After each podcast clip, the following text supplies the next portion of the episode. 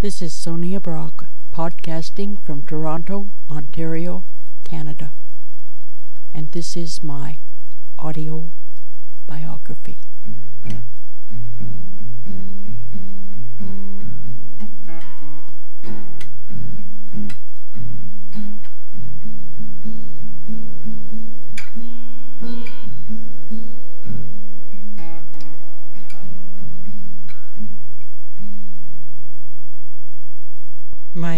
Adventures in podcasting.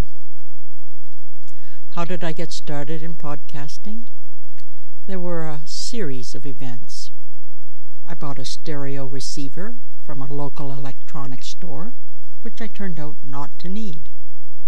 Feeling sorry for the salesman, I traded it in for a Creative Zen MP3 player. Now I had a player with quite a lot of memory in it and all kinds of features, so what could I do with it?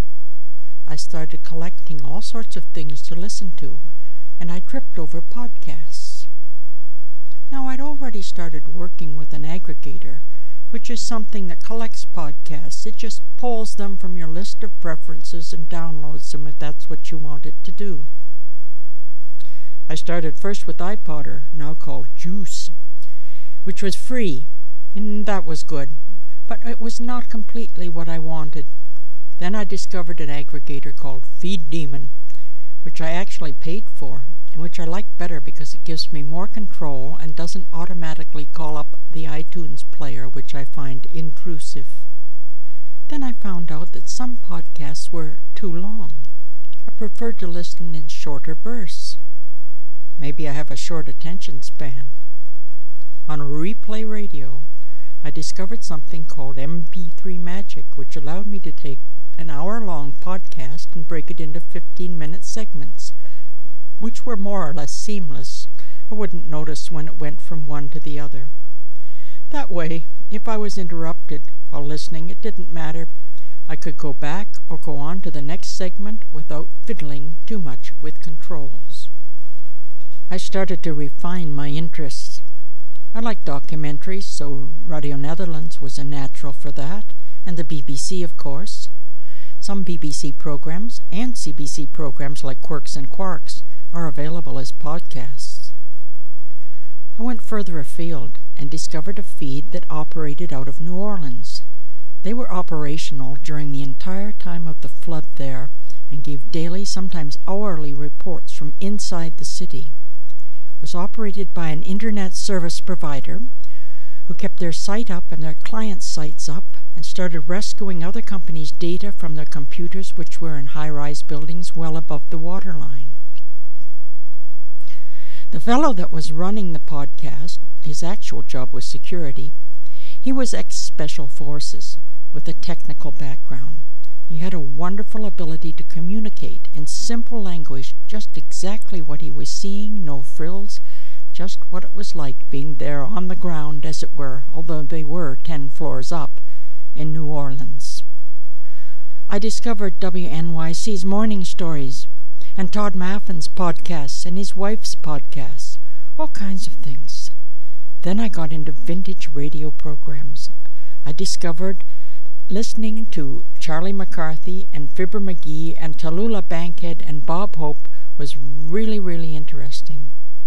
I felt like I was back in time in a place that was quite safe, and some of the bad things that were happening now weren't happening anymore. Seemed like an innocent time. Because I listened to Jeff Healey's My Kind of Jazz on Jazz FM 91, which is jazz from the 20s to the early 40s, I started to gain an appreciation for the fine musicianship back then. I was able to download some vintage big band podcasts with Harry James and Red Nichols and his Five Pennies and so on. The commercials were interesting too. My goodness, did they ever talk up cigarettes in those days? It was almost seductive how they went on about how round and firm and fully packed they were. I listened to the podcast programs at night mostly. Sometimes I have trouble sleeping and they put me to sleep. Certain kinds of voices on the radio will do that. They'll lull me off to dreamland. Lord knows what subliminal messages I'm taking in.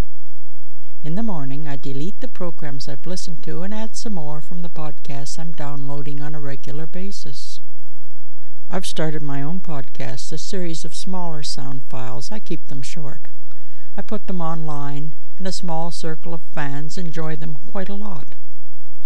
I bought a nice Sennheiser mic, and I'm busy re recording my earlier podcast to improve the sound quality. For those that are technically inclined, I record them in mono at 4400, 1000, whatever it is, and degrade it or bring it back down to 32 and, and save them that way, which saves some uh, time. And besides, uh, stereo doesn't always work too well on when someone's listening to MP3s. I've lived a longish life. I'm 68 and gaining. I've had some interesting times living in the Canadian North and Chatham, Ontario, and Detroit and New York City, and now back in Toronto. I'm combining my experiences to tell stories about my life, hopefully in an interesting manner. It's my audio biography to share with my daughter, my family, friends, and perfect strangers who stop by and listen in. They can be accessed online in MP3 format at www.soniabrock.com. S O N